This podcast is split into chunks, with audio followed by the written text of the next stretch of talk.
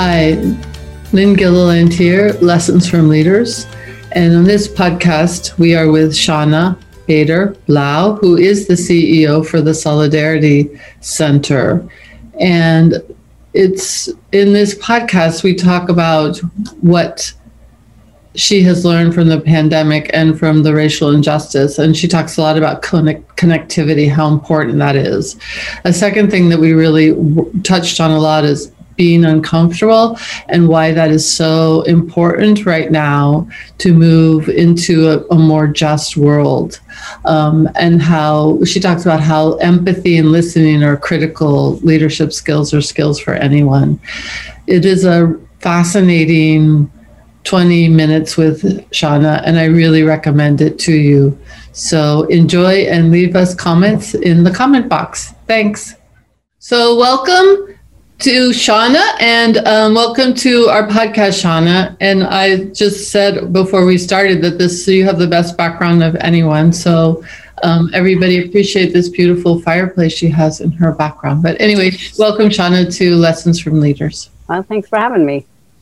And just to start out with, how have you been? How are you doing? It's been a rough 12 months, almost 12 months. How are you, and how is your organization doing? Well, um, well, we're doing fine. I mean, I, I can't be anything but, um, you know, proud that we are healthy and my family is, is okay. Um, and I know that's not true for so many of the, our uh, fellow Americans and friends around the world. And so I, I feel enormously like blessed and privileged that we're okay. It's very stressful, a very stressful time. And the country is just going through such a, convulsion um, uh, that has been pretty, you know, I know traumatic for everyone. It's certainly been deeply impactful over here in our organization and in my my life for sure. And so let's just get into it. What are some of the things that you have learned through the pandemic, through racial injustice, the whole um, arc that we've been going through? What what have been some new learnings for you?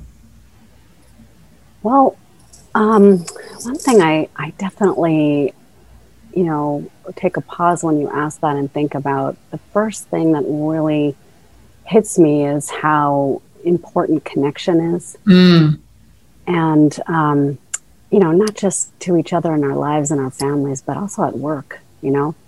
When you work in an organization that is like mission driven and movement oriented, you know, we can spend a lot of time feeling like we're in a fight and we're in a struggle and the grind and we're going to keep going because we're up against power and we're up against, you know, anti democratic forces and oppressive forces. Um, and like being able to stop sometimes and have connection with your colleagues um, and just take a moment to feel each other's um, vibe, be aware of each other's heart and, and where each other are, you know, in this in their uh, lives. It, it just it's nourishing and humanizing, and it's really hard to do in this pandemic when we're all isolated. And so I think I've really learned like the importance of that kind of connection um, for colleagues at work.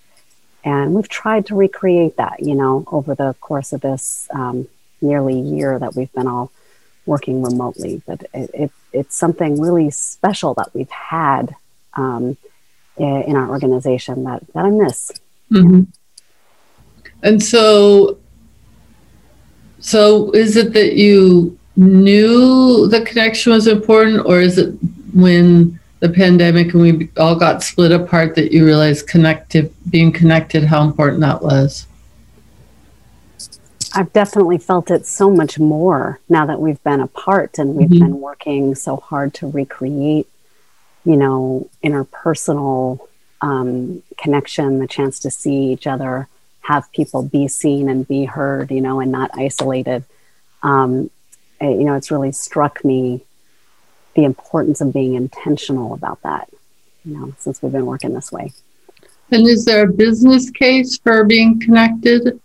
I know we feel better. And is, what would the business case be?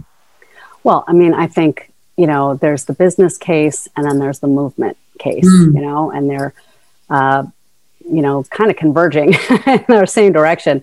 Um, you know, in the business case, um, you know, new entrants to the workforce, um, younger, uh, up and coming, you know, um, leaders, um, new staff in general of any any part of their career, uh, don't have the ability if you're onboarding, everyone's working from home, to have that informal interaction mm-hmm. with their colleagues that they normally would that you don't even think about on a day-to-day office, uh, basis when you're in the office you know, you ask someone a question about something they've experienced before and they tell you, you know, in the hallway or outside the bathroom or by their office, and you, you've learned something that you, that you've taken in, and it's part of your growth, you know. And for the longer serving staff person, it's part of their chance to mentor uh, someone else, and those kind of serendipitous mentorship and learning opportunities, you know, um, are really important for creativity, for people's um, commitment uh, to each other and to the work.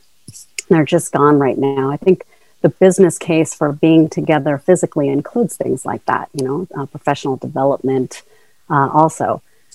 From, from a movement perspective, and we're, you know, we're connected to the labor movement, you know, our organizations in the labor movement. Um, you know, we, uh, we do um, lead with our heart, not just our head and, you know, we uh, are in solidarity with brothers and sisters all over the world in the labor movement. And like our collective inability to be around each other physically and um, kind of learn from each other and get energized from each other you know that's a big part of what drives our movement. You know we encourage each other that way. We we go out on the street and chant and we join each other's chants and cheers. You know we take pictures of our colleagues our friends our brothers and sisters when they're on strike and we share them you know? And we're there and we clap and we cheer for each other. And like you know in a pandemic it's not safe to do most of those things most of the time. And so we still feel it you know we still feel each other's struggles but you know there's a, a um, an like an intangible uh, energy um, that you know uh, we miss in a, in a mm-hmm. time like this, and and it's a hard time. I mean, it's like people around the world, and labor movements are. I mean, workers are getting laid off by the millions all over the world. You know, it's a really hard time for people, and um, you know, there's like governments like crushing rights. And we have like a massive rise in global authoritarianism right now, like taking advantage of the pandemic to like smash people's rights to speak and assemble and um, you know organize and like you know we are there for each other and we find every way we can be through zoom and phone calls and every internet like connectivity we can um, you know but it's it's a it's a hard time and it's nice when you can also hug someone at the end you know that I, I did not um, I did not realize how much I would cherish a hug. Any any hug. It's really such a and the connectivity also, you know, what I like about that is I can see that so now with the pandemic, how important that is. And I think it wasn't pulled up and highlighted, at least for me, until the pandemic. That's been one of the gifts that we've seen when we miss it then we go, oh man, that was that was so important. Mm-hmm. Um, it reminds me of the inauguration. I've only been to before this this year's inauguration. I've only been to one other inauguration because they always seem boring to me. I went to um, President Obama's first one. They always seem boring to me. And what was the point? You know, it's like pro forma, just going through it. And uh, I went I watched this last one because now I get it. It's not pro forma, it matters. And if we don't pay attention, these things could be lost. So where I bring that back to connectivity is again, what else did we are we learning and maybe the else you saw through the through the um, pandemic and through the racial injustice that you're like, oh yeah, we got to put a pin in that.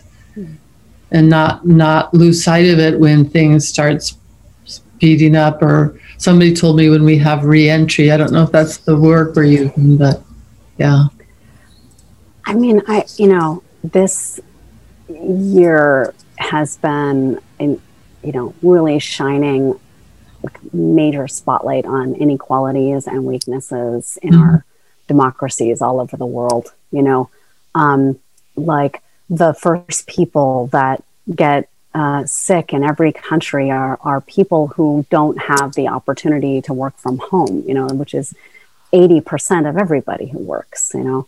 And, um, and very often these are people in food service, healthcare, um, you know, delivery, the kinds of jobs that everyone else relies on to stay safe. And so in many countries, these are the poorest people, uh, people working poor families, um, informal workers, uh, gig economy, drivers, um, people that uh, work in grocery stores, low wages. So the most important people around the world to to the world that produce the wealth and produce the forward momentum for our societies are getting the sickest and losing jobs the fastest and being harmed, you know, with livelihoods and, and poverty and like. And and I feel like, um, you know, in the U.S. that takes the uh, you know, that takes like a, it takes very little to see quickly that um, you know people that are being hardest hit are Americans who have historically been disenfranchised by our system.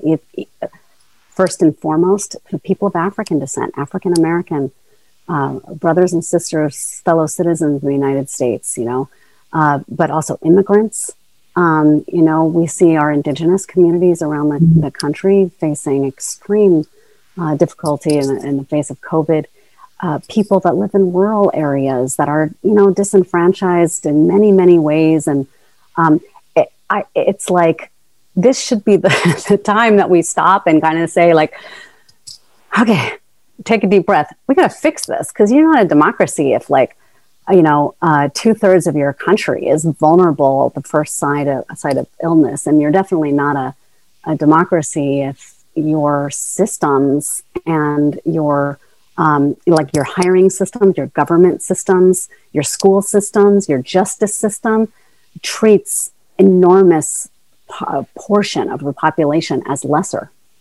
And I mean, that has all happened this year. That has uh, you know come to the fore and, and risen up as like a for people who say they believe in democracy you know like we need to take these things head on these inequalities and we need to see the role we have ourselves played in reinforcing them and replicating them and you know that's been really a, a big thing people have been really taking on inside organizations and international ngos this year and obviously broader in our society. And you know the the the racism and racial injustice in particular um, that uh, is part of the the DNA and the ethos of our country in the United States um, is you know one of the most like painful truths mm-hmm. that has been felt and known of course by you know many, many people in our country, in particular, um, Black Americans, whose daily lives are impacted by this ethos of racism in our society. But it's also been the case that we, as institutions across our country, have like taken a pass on confronting what that really means. You know, what it means for democracy, what it means for inclusion. And, um, you know, I think this year, led by um, this massive, the biggest mass movement in American history, the Black Lives Matter movement, you know, like um, I, activists have put in our faces that you don't get a pass, actually, that all of us as employers, as individuals, uh, as movement leaders, none of us get a pass. And we, we never should have had one. but right now, like, we're not going to, you know, so I think, like, if we, you know, back to this feeling about connectivity and being connected, you know, there's a real like need for us to lean into each other more mm. to learn uh, to learn about each other to experience and have empathy for um, you know patterns of abuse in our culture and our society and understand you know not have empathy for the abuse but em- empathy for people who have been targets of of uh, that kind of discrimination and abuse. And you know take that in. Don't don't skirt over it. Take it in and think about it and be different. You know we need to be different. And that's going to take work. And i think you know i mean in movement spaces that's there's a lot of work in political parties in government certainly in the labor movement and definitely in international organizations. It um i've been thinking a lot about how we attend toward comfort being comfortable and just listening to you talk now i this is you have to leaders people that are leading have to be able to stand in discomfort and um, and know that they're labeling it as I'm uncomfortable, not this isn't the right, not the right time, or not the right conversation, or I'm not ready. Instead, know that it's discomfort. Um, so that might be to me because of what I'm reading and thinking about, but that's what's coming up for me. You know, I, I gotta just share like one of those feelings. Like, um, you know, I grew up as a uh, feminist. I grew up you know, um, with a, a, desire to have equality for men and women. I, you know, did activism in, in high school, reproductive freedoms and voice and uh, leadership, and in, um, you know, all through college. And I, I studied feminism, I studied anti colonial feminism, radical feminism, black feminism, like of all kinds of different feminisms.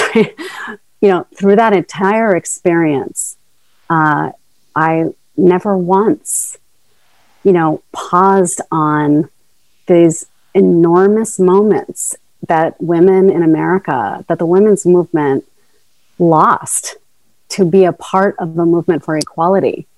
The number of times that women who look like me, you know, put actually their racial identity as white ahead of even their gender mm. uh, that accepted patriarchal systems that were also racist systems. Um, and like the number of um, lost opportunities that you know the women's movement had to be a uh, multiracial, inclusive, democratic movement. You know, I I didn't pause on that, and I have paused on that a lot this year, and I find it painful you know but needing to like recognize and, and find that important to like take a moment you know to just say yeah there there is you know there's black liberation feminism. There there is all kinds of anti-colonial feminism. It all exists. There's there's always been people in our society and in our community who have thought intersectionally and fought simultaneously for women and women of color but it's not been the majority you know and it's not been the mainstream women's movement that is predominantly has been white women. And like, you know, I've really paused on that this year to just say like, wow, what well that that really sucks. that we missed that opportunity uh, for decades the, the collective bigger we and you know and and so when we talk about movements you know movements that are progressive movements also are are filled with other prejudices and discriminations that play out in our society and we we got to change that too because we need a we need a, a an aware progressive movement for progressive social and economic change that's really about democracy. So yeah being uncomfortable you said. Like take a minute with the discomfort and learn from it and be different you know? And so how do you bring that to your own self? Let's bring it to you. Like how do you know? Because we're human, you know. How do you stand with the discomfort and say that this is a place I have to go into as opposed to whatever else your stories your your brain's trying to tell you so you'll be okay? I mean, you know, one of the leadership sort of general lessons that I've kind of learned over the years is like, um, you know, part of being courageous which is necessary if you're a leader because you're out on a limb all the time. like, you know, you're you're constantly the one like people's eyes are on or might be judging or you, that could be your fear anyway. I mean, part of it is that um, you need to learn to like really see and hear people mm. and and listen and have like real empathy um, and and not make it all about you you know and i mean i think that's uh, really important eh, you know for me remembering you know if i feel uncomfortable with something someone said or something i heard or something i saw you know not everything is all about me. You know there, there's something else going on in this conversation that if we can if we can really talk about it and understand each other uh, we'll, we're going to get to somewhere better you know? So this kind of ability to like it's really it takes a lot of energy to like because we're all also as you say human. Like we all have egos and we all want to people don't like to be criticized and you know you feel often as a leader like you're supposed to be right all the time you know? You're supposed to be kind of flawless and not make mistakes. And and the truth is like that is not helpful right now. Like as a way to be a leader it it's important to take stuff in listen and think about how you're going to um, address and, and change. And that it's not a, a, criticism of you as an individual. It's a it's a learning you know opportunity. And that's hard. I mean it sounds so easy and almost like trite. It's not easy. It's a lot to do. It takes a lot of a lot of focus a lot of energy. And, and it takes it takes some courage.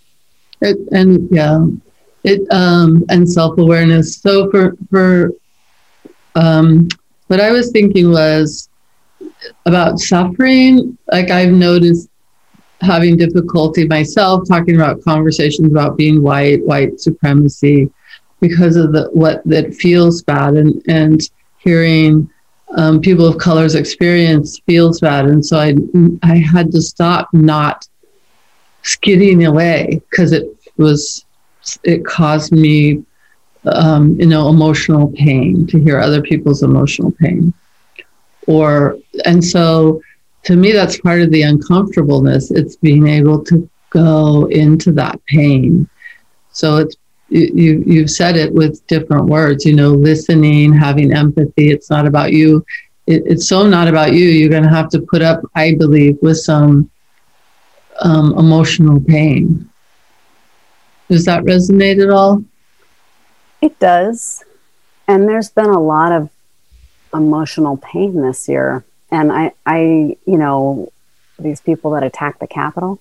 Oh my gosh, yeah. I mean, that, you know, brings up a lot of stuff. And not just the, I mean, the Confederate flag alone, you know, but, um, you know, just seeing that happen and the danger that our lawmakers, elected officials were in, thinking about how, uh, you know, a president, um, like his involvement in that, it's like, whoa, oh my God. And then, you know, um, but then the pandemic, we have 400,000 Americans who've lost their lives to this year. It's not even been a year, you know? And, um, and then if you look around the world, the massive, massive, like, reentrenchment of poverty. Um, uh, you know, we've lost so many gains on on poverty reduction that we've made in recent uh, decades just in this last year because of the massive loss of livelihoods. I mean, it's a lot of pain. Um, and I, I think like, you know, in the, in the labor movement, um, you know, sometimes like if you're, if you're in a movement kind of space, it's like, you know, you can be really sucked into like actually only the pain, right? Because it's a mm-hmm. lot and it's hard and you don't win all the time. Like the battles, but on the other hand, you also have to be, you really do have to um, have a vision of the future that is better, you know, than what the past has been. And like back to the connectivity, it's like being, you know, in my organization, like being together with a group of, we're nearly 300 people that have this like common drive, common vision that can see on the other end of like what comes out of the pandemic. What does the world look like?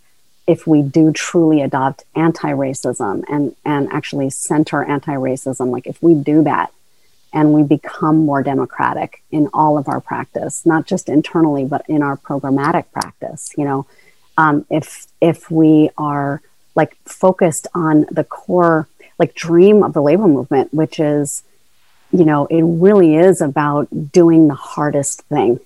It's about confronting entrenched political and mm-hmm. economic power at the exact same time, not one or the other, both, and and pulling back some voice and democracy and economic opportunity and economic fairness for people who power does not want to have it. And that is about the hardest thing there is to do.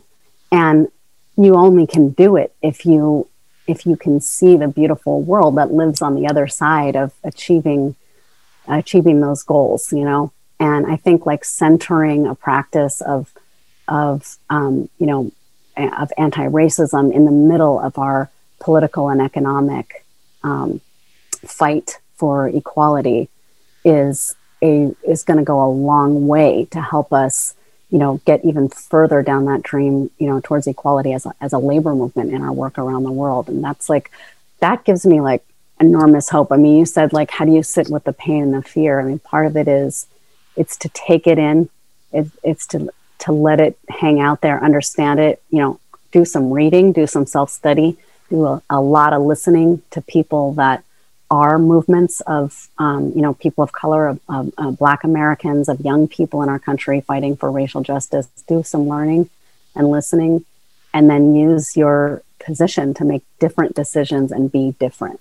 You know, and man, that's like the kind of America I want to live in. Is that one that has people doing that? You know, feeling, being self-aware in that way, and and fighting for like economic an economic and political system that that uh, creates and allows for dignity for absolutely everybody you know and that's what we're we should be about that's what we should be about as people who believe in democracy and and in our case the labor movement that was so beautifully said and what um and I could see that having that vision or the purpose is what carries you through, keeps you on task, and carries you through when it's challenging and when it feels bad. Um, Shawna, I am so appreciating this time with you. There's like five questions still that I wish that we had time to talk about, so we might have to do a, a repeat engagement. But I, you're you're coming here just it seems like such the right time for me oh, for, and for our audience. So thank you so very much for making the time. Well, thank you so much. It was it was really nice to talk to you.